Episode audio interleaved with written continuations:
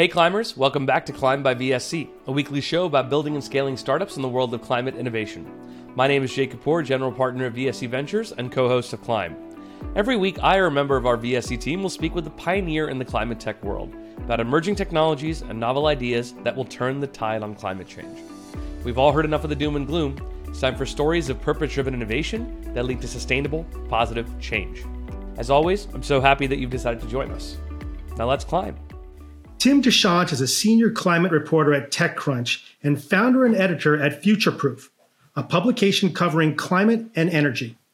Future Proof helps you make eco friendly decisions when it comes to the stuff you buy, with the goal of helping you to reduce your carbon footprint, one purchase at a time. Tim is also a lecturer at MIT's graduate program in science and has written for Wired, the Chicago Tribune, and Nova Next, among others. Tim, welcome to the podcast. Thanks, Rick. Good to be here. Yeah, you know, we've had an opportunity to work together in your role at TechCrunch, but I'd love for our audience to learn a little bit about you. Uh, you have an interesting life that crosses journalism, academia, and community building. Can you share more about your journey and the common threads across your work? Yeah, it was, um, to be honest, not a very direct path, which I think a lot of people would understand. Um, I started out wanting to uh, be a professor. Uh, I loved environmental science, um, thinking about ecology and big systems and stuff like that, uh, and figured I would do that and be able to kind of write on the side. Um, but a few years into grad school, I realized that my true passion was in journalism uh, and started to think more seriously about that. So then, when I finished my degree, uh, I decided to switch kind of whole hog into journalism um, and went from there. So uh, I had a number of other jobs, of course, before I landed at TechCrunch. Um, but I've been thinking about climate and energy uh, and the environment in particular for you know almost 20 years now. Where did you go to school for? Did you study journalism ultimately at school? I actually did not. So I went to St. Olaf College for undergraduate uh, and studied environmental science and English. Um, mm. So I wanted to kind of like do both as long as I could uh, and managed to at least carry it through my undergraduate career. Uh, and then I made that switch to focusing on academia and uh, environmental science in grad school. So I went to UC Berkeley. Uh, and did my PhD there studying the oak woodlands in the California Bay Area trying to look at how urbanism in particular was affecting uh, the patterns that we saw on the landscape uh, as a result of you know deforestation and then the kind of the gradual grow back as people planted maybe oak trees in their yards and things like that. Um, and then I also looked a little bit at how the physiology of the trees changed over time. Um, but as I did that, um, you know, I took a class at the journalism school at UC Berkeley um, and realized that really that was where kind of things were heading for me. Um, I really enjoyed the science, but I really loved being able to explore other topics and talk to other people and see what they were doing, and then share those stories with uh, the general public. So uh, I did that. I also wrote for the Berkeley Science Review, which is like a grad student run, run um, magazine on campus and then uh, did a AAAS Mass Media Fellowship at the Chicago Tribune. And that was really kind of my trial by fire in journalism. So I spent two and a half months in the newsroom and did it all. It was a great summer. Yeah. All right. Let's let's dive a little bit deeper into the the journalism aspects there. So, climate related journalism can cover a wide swath at this point. What excites you the most about climate coverage? Yeah, I think at this point, climate coverage is a great place to be, and is exciting for me because it feels like we're finally making progress. Um, for a long time, it was really kind of taking people through the basics of climate change, uh, thinking about how do we explain the latest IPCC report, uh, you know, really the basics um, when it came down to it, like what's been happening, you know, over the last several decades, what's the future going to look like. Um, and to be honest, it was a little bit depressing at times thinking about that kind of stuff. Um, that's not to say that uh, the outlook's any better these days, um, but what I will say is that for the most part, people seem to accept and understand the very basic science of climate change. And So we're able to move on and start talking about solutions and ways that we're going to address the issue. So, Tim, let's dive more broadly into your coverage. What makes a story particularly compelling for you? What do you look for uh, before diving in or researching a piece? Yeah, I, you know, one of the things I do is I look for a uh, fresh take on the topic. Right, that might seem like a pretty stack and stock and standard answer, um, but I mean that's really true. If if it's a story that hasn't been told before, if it's a technology I haven't seen, uh, if it's an angle that appears new, that's that's always something I'm looking for. Um, another thing I like to do is, you know, is there a story, you know, that could be kind of like a, a news piece or something that lets me tell a larger story? Um, so one example of this was uh, in the fall. You know, I'd been thinking a lot about fusion for a while, and I'd been thinking about a fresh way to cover it. There'd been a lot that had already been said about fusion over the years, uh, much of which was focused on the delays uh, that had kind of racked up at ITER, the International uh, Experimental Reactor. Um, you know, and how fusion always seemed to be 20, 30 years into the future and kind of like, would it ever actually happen? Um, but in the last five years, I'd seen a lot more activity in the fusion space. Um, there were a lot more startups. Uh, you know, obviously, scientists that have been working on it were more confident in bringing their work out of the lab and putting it in front of investors. And investors at the same time also seemed to be more receptive. And so it seemed like there was something happening there. And so as I was thinking about it, it kind of reminded me of the theory of punctuated equilibrium, which is kind of one explanation for why the species we see on Earth are what they are. Uh, and basically, what it boils down to is you get these periods of like explosive growth in the number, you know, radiate number of species that happen, and, and it could be because uh, you know events kind of like come together to not necessarily conspire, but like create the conditions that that cause this. You know, maybe an asteroid or um, sea level rise or mountain range rising, something like that. Um, and as I started digging into it um, in fusion, it, it, turned out that there was uh, research done as a, how it applies to kind of the business and technology worlds by uh, Daniel Levinthal uh, at the Wharton School. And what he said is that yes, this theory does apply, and that you can end up looking at something like fusion and saying, yeah, we're seeing a lot of these same sort of conditions that you might expect in a punctuated environment, equilibrium environment. Um, and in, in the case of fusion, what we're looking at is there is a rapid advancement in um, uh, semiconductors. So obviously, chips have gotten exponentially faster. Uh, thanks to you know the adherence or at least the kind of the following of Moore's law that the semiconductor manufacturers have been able to follow. Uh, and then along with that, that's enabled kind of the resurgence in artificial intelligence and machine learning. Uh, fusion in particular is well suited to machine learning. Um, you know, fusion is basically like trying to contain these really unstable, hot plasmas. Um, and in order to do that, there's numerous, numerous knobs essentially that scientists and engineers can turn. And you know, turning them one at a time to kind of create an experimental condition is really challenging. Humans would be very slow at it, whereas this is something that computers and machine learning excels at. Um, so that allowed them to make pretty rapid progress in recent years. And then the third thing that helped is this rapid development in high temperature superconductors. Now, high temperature here is all relative. We're still talking about things that are, you know, kind of cryogenically frozen uh, to keep them cold enough to maintain those superconducting conditions. But what that meant was that suddenly you had magnets that didn't require as much energy to cool, and thus the power plant didn't require as much energy to run, which uh, you know makes fusion power much more realistic if you have much lower overhead. Um, and so all of those things didn't necessarily happen at the same time, independent of each other. There were certainly reinforcements happening between them. Um, but because of that, then you started to see fusion take greater and greater strides, and investors started matching that with more investment dollars. Uh, and then, as we saw uh, from the National Ignition Facility in December, we finally got to the point where we were able to kind of achieve ignition, as they call it, which was uh, net positive fusion power. So a big hurdle kind of was crossed, uh, and, and suddenly fusion seems a lot more realistic. All right, Tim, I'm going to ask you to break out your crystal ball here. I'm not going to hold you to it, but um, this idea of punctuated equilibrium, where what do you think might be the next kind of technology or the or the next thing that has that um, you know special spark and that maybe this time next year everyone is talking about?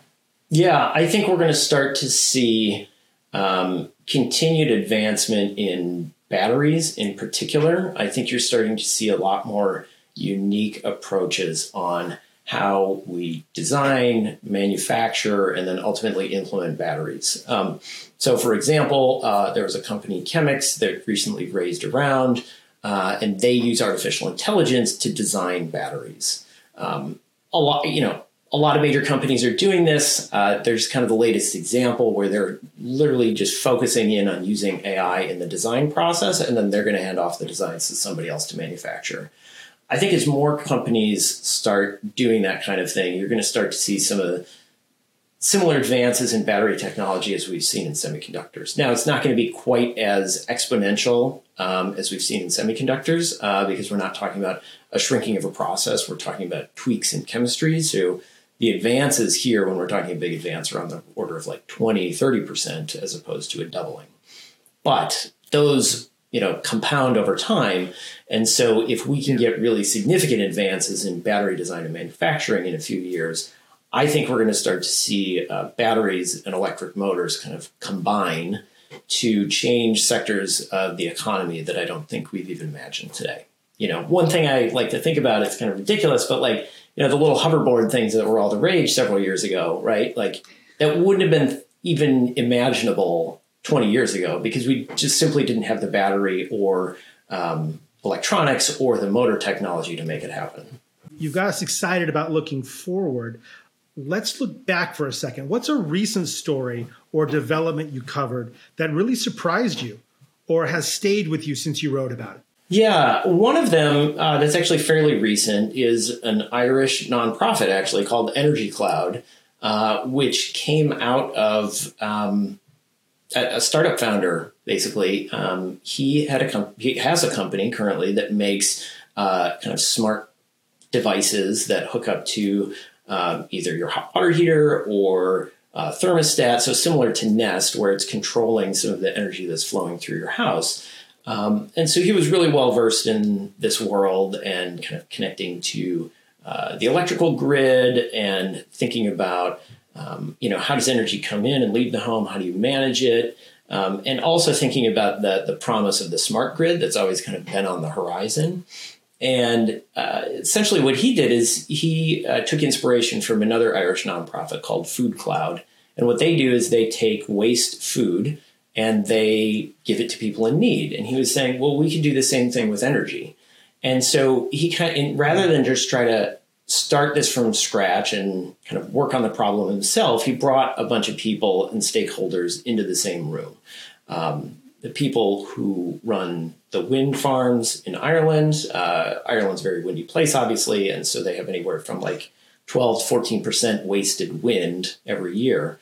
Um, mm. And he was like, well, what if we could put that to use? And then he went and found uh, a housing nonprofit and said, well, would your residents, would your tenants essentially be, you know, happy to use this. And they were like, well, yes, of course.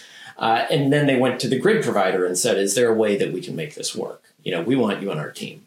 And I thought it was an interesting case of rather than building a solution whole hog and releasing it to the market, he went and kind of got all of the different parties in the room and tried to sort things out within the framework that already existed. And in the process, he's kind of in a way proving this group, not just him, this group is proving how a smart grid might work within the framework of existing regulations so that you don't necessarily have to kind of completely rebuild the whole regulatory process around the electrical grid, which is very dense and arcane. Um, that maybe there's a way that you can make it work, you know, within those bounds. Uh, and I thought it was a, an interesting case of the nonprofit world potentially informing the startup world. Usually we kind of think about it the other way around, but I thought this was a nice uh, sort of cyclical process. Um, and I don't know if you want to get into another one. I have another one, of course, at the top of my head too. Okay, sure. Yeah, go ahead. Yeah. So along the lines of batteries, um, I have been covering this company, Our Next Energy, for a while. Uh, they're a startup based in Michigan. Um, and their whole approach is to take two different uh, chemistries, basically two different types of batteries, put them in the same pack, and let uh, basically electronics balance which one's going to be used at which time. Uh, and that essentially allows them to take batteries with very different um, strengths and weaknesses. Um, so, one of which is very durable, can be used and charged every single day, um, but is maybe a little bit heavier but inexpensive. And pair it with a more esoteric, fragile battery type that maybe doesn't last quite you know through as many charge cycles, but could kind of serve to be that reserve, uh, so that if you need to drive you know 500 miles, you can tap into that, and then on your daily driving, you just tap into the one that's durable and can be used all the time. Um, and I thought that was a nice uh, example of kind of some of those, some of those, I guess, uh, different ways of thinking about batteries and how as battery uh, technology becomes more advanced and kind of radiates and diversifies, that you're going to start to see some of these unique solutions that come in that we wouldn't have imagined five, ten years ago. Yeah, you know, I think a lot of times when you talk about technology in different uh, industries and verticals, it can be um, solutions in search of a problem. But the you know, in general, and the two ones you've mentioned here really are, I think, solutions for problems. Right? They are they are very much taking what's out there and saying, how can we use technology to solve that existing problem? And I think that's always, you know, kind of, I don't know, it's hopeful and, and optimistic yes. to see that people are doing those things and, it, and, that it can have that that real impact rather than just you know let's find a new way to you know buy clothes or something like that. Uh, right. This is this is really kind of hitting on something that has a deeper impact. How has the discourse around sustainability changed from the time when you began uh, writing about this topic? I know you've been in this in this space for a while now. So what have you seen change around uh, sustainability as it relates to your coverage and, and, how things are being talked about? Yeah, I, I think it's changed significantly, right? Um, if you were to look at this space 20 years ago, it had a different flavor to it. Um, this was in the run up to kind of the clean tech boom that happened at the you know late 2000s, um, and people were, I think, optimistic at the time and dedicated to it, and you could start to see it creep into the mainstream. Um, but there also wasn't this, um, I guess, commitment to it. Um, it was kind of like a nice to have. It was a benefit, um, and, you know, and there was still some. I, I would say it was not a, a, complete embrace of the sorts of technologies and approaches that we're seeing today. So there was still talk of natural gas as a bridge fuel, uh, you know, cogeneration, things like that. And I think over time, and as the uh, as you know the climate crisis has kind of like become more front and center in people's lives, I think you've yeah. started to see realization for what actually needs to happen. Um, and as a result, I think the focus and coverage has shifted. I think that the solutions that are being presented have shifted. You know, you're not talking about, well, maybe we can kind of keep fossil fuels going for a little bit longer. People are talking about a very serious end date to some of those uh, and thinking about how we can make direct replacements um, not only in like everyday life, right? It's actually I wouldn't say inexpensive, but if you have the funds these days, uh, it's not uh, it's not totally impossible to decarbonize large portions of your life, right? Um, but then, of course, there are still some things that is very hard to decarbonize, right? Um, air travel, uh, cement, um, steel making, things like that, and where I think it differs now is before we were looking for low carbon ways to do it. Now we're looking for completely carbon free ways to do it, or in some cases, even carbon negative ways to accomplish those. Um, and they're not ready yet, but you're starting to see founders, investors, and regulators look at it uh, through a very different lens than they would have, you know, 10, 15 years ago, even. Yeah. So great segue. I was just going to ask you, uh, what are some of the most innovative trends you've seen in the carbon market? Yeah, um, I think there are some interesting things thinking about how we can remove carbon from the atmosphere. Um, you know, there are a number of startups working on direct air capture. Um, so those are basically giant fans that blow ambient air over um, some kind of solution that will then pull carbon dioxide out of the atmosphere, and then they usually inject it underground for storage. Um, there are companies that are working with minerals that they crush up and spread on farm fields that basically will naturally absorb carbon dioxide over time. Uh, and by crushing it up and spreading it, you'll be able to speed that process, uh, known as enhanced rock weathering. Um, and then there's another one that I just covered um, that's making concrete uh, in a different way than we make it today. And that allows it to absorb carbon, either both avoid carbon dioxide in its manufacture and absorb it over time.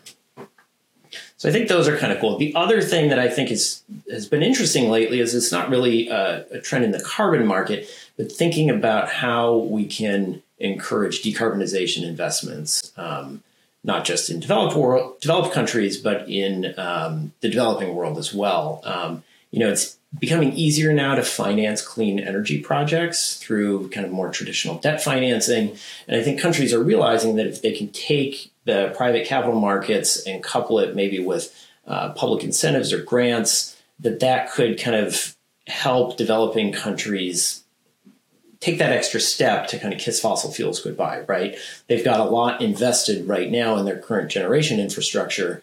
Um, and really, all, all that's holding them back is that initial capital investment to replace those. That's not always the case, but in many cases, that's what it is. Because once they're able to do that, uh, the ongoing costs of running that uh, new, you know, clean energy infrastructure are lower than their existing fossil fuel ones. So in some ways, it can make a lot more sense.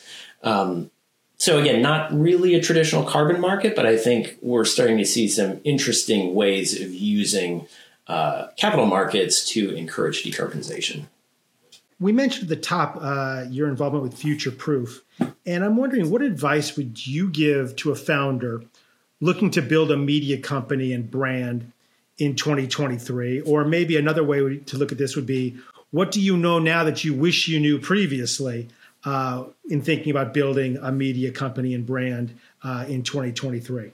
Yeah, that's a good question. I think the biggest thing is to think about the diversity of your income streams. Um, you know, when I launched Future Proof, I was really interested in the, um, you know, basically like how can I get affiliate income? Uh, that was all the rage for a while. Um, you know, there were entire publications started and sold off based on that premise. Um, and it seemed somewhat promising. Um, around the time that I actually got around to launching it, memberships started taking off, um, and a lot of people went whole hog into memberships. And I'm not saying there's anything wrong with any of those. I think they're all beneficial, but I think the key is that you have to have a diversified income stream. You can't just do affiliate income. You can't just do memberships. You can't just do advertising. I think we're seeing today a lot of uh, companies that are dependent on advertising income are you know going through rounds and rounds of layoffs. Um, and ideally, if you have that diversified income stream, you're maybe not taking as much of a hit. Um, you know, the events business obviously took a hit during the pandemic, um, but if you have some other legs to stand on, that certainly helps. And so, thinking about uh, diversification, diversification in income is is definitely one of them. Um, and then I'll say on the climate side, if you're interested in that, I would think you know very seriously about like you know it's the Wayne Gretzky Gretzky quote, right? Think to where the puck is headed, skate to where the puck's sure. going. Um, and that's what you want to do. We don't want to necessarily focus on the technologies that are happening today, but those that are likely to happen in a few years. Um, calling that right is tricky, of course, but if you can do it, uh, you know, you're going to have an audience that's going to trust in your judgment. So, you know, the world that you and I live in, we talk a lot about what's happening, you know, from startups and coming out of Silicon Valley. Um, but I'd love to hear your thoughts on the Inflation Reduction Act and the impact that it can have on climate tech companies. Yeah, the Inflation Reduction Act, I think, has been really transformative from all of the founders I've spoken with. Um, you know, a, a, lot of people like to say they, they don't found companies, they don't invest in companies that are dependent on government regulation or laws, uh, things like that. But the reality is that we all live in a regulatory environment, right? The world has laws and we all follow them. And that creates opportunities and challenges in different places. And when the law changes, those opportunities and challenges shift. Uh, and it's no question that the Inflation Reduction Act has shifted those. Um, you know, we've seen tens of billions of dollars invested in battery uh, manufacturing infrastructure in the U.S., for example, uh, in the last uh, nine months since it's passed or so. Um, and I think we're going to see even more of that. Uh, you know, it's also kind of revitalized the automotive manufacturing industry in this country. Um, but then, even less obvious things, uh, heat pumps have gotten a big bump from that. You know, I'm walking around my house, I see companies that used to install new oil burner furnaces in people's homes are now starting to put out little signs when they're doing work uh, advertising ductless heat pumps uh, for people's homes. And so that kind of shift, I think, is going to be felt uh, not just in the startup world, but throughout the economy. But of course, it is, you know, startup companies are looking for those new opportunities. And so you're starting to see that as well, right? Um, there's a number of new companies focused on uh, heat pumps, both manufacturing them themselves or creating software around managing them. Um, same with uh, home battery backups. Again, hardware and software around managing that, creating both backups for the homes and backup for the grid. Um, and so I think as the law starts to take into effect, you know, as we get further along and the regulations get written around that law, I think you're going to start to see more opportunities for either ways to transform the grid, uh, developing electric vehicle infrastructure or thinking about opportunities for decarbonization in homes, commercial spaces, and even industrial uses. Interesting. Well, you know, this is a, a really great conversation that we're having, uh, Tim. And I loved hearing about punctuated equilibrium and what's going on in, in the fusion uh, area. Um, as we wrap it up here, anything else that you're working on right now uh, that you want to maybe give us a little sneak preview of, or, or anything you're looking forward to the second half of this year? Yeah, a couple things. Um, one of which is, you know, I've been thinking a lot about, um, you know, what are the roles for um, basically non-white men founders in the climate tech space. Um, unfortunately, you know, the sector does tend to track very similarly to other um, sectors that venture capital invests in. Um, and so, working on a story right now, thinking about uh, you know, well, first examining the data, which, as I said, is, is not great, um, and then trying to find uh, places where uh, Black, uh, you know, Latino and Latina invest, uh, investors and founders are diving in, and same with female founders and investors. Because um, I think you know everybody brings a unique perspective to it, and uh, especially something like climate tech, which has a very broad remit um, and is tackling probably the largest problem of our time, um, you know, we're going to need all the different perspectives uh, that we can get uh, to focus on this. Um, and then the other thing I'm working on is just kind of like thinking broadly about 2023. Um, you know, there was a lot of talk about the downturn uh, in the last six months to a year. Uh, and we're seeing a bit of that in climate tech. But given, again, the enormity of the problem, the fact that it's not going away, and then also some of the regulatory and policy changes that we've seen. Um, I think the second half of the year is probably going to look a little bit differently. So I'm going to explore that a little bit more. All right. Tim De Chant, Senior Climate Reporter at TechCrunch. Thank you so much for joining us on Climb today. Thank you, Rick. Well, that's all for this week's episode of Climb by VSC. Thank you so much for watching and listening. Special thanks to Credo for their help in producing and promoting this episode. To visit any part of today's conversation again, you can find the full transcript on vscventures.com. Our thanks to Josue Ramiro for posting these every week.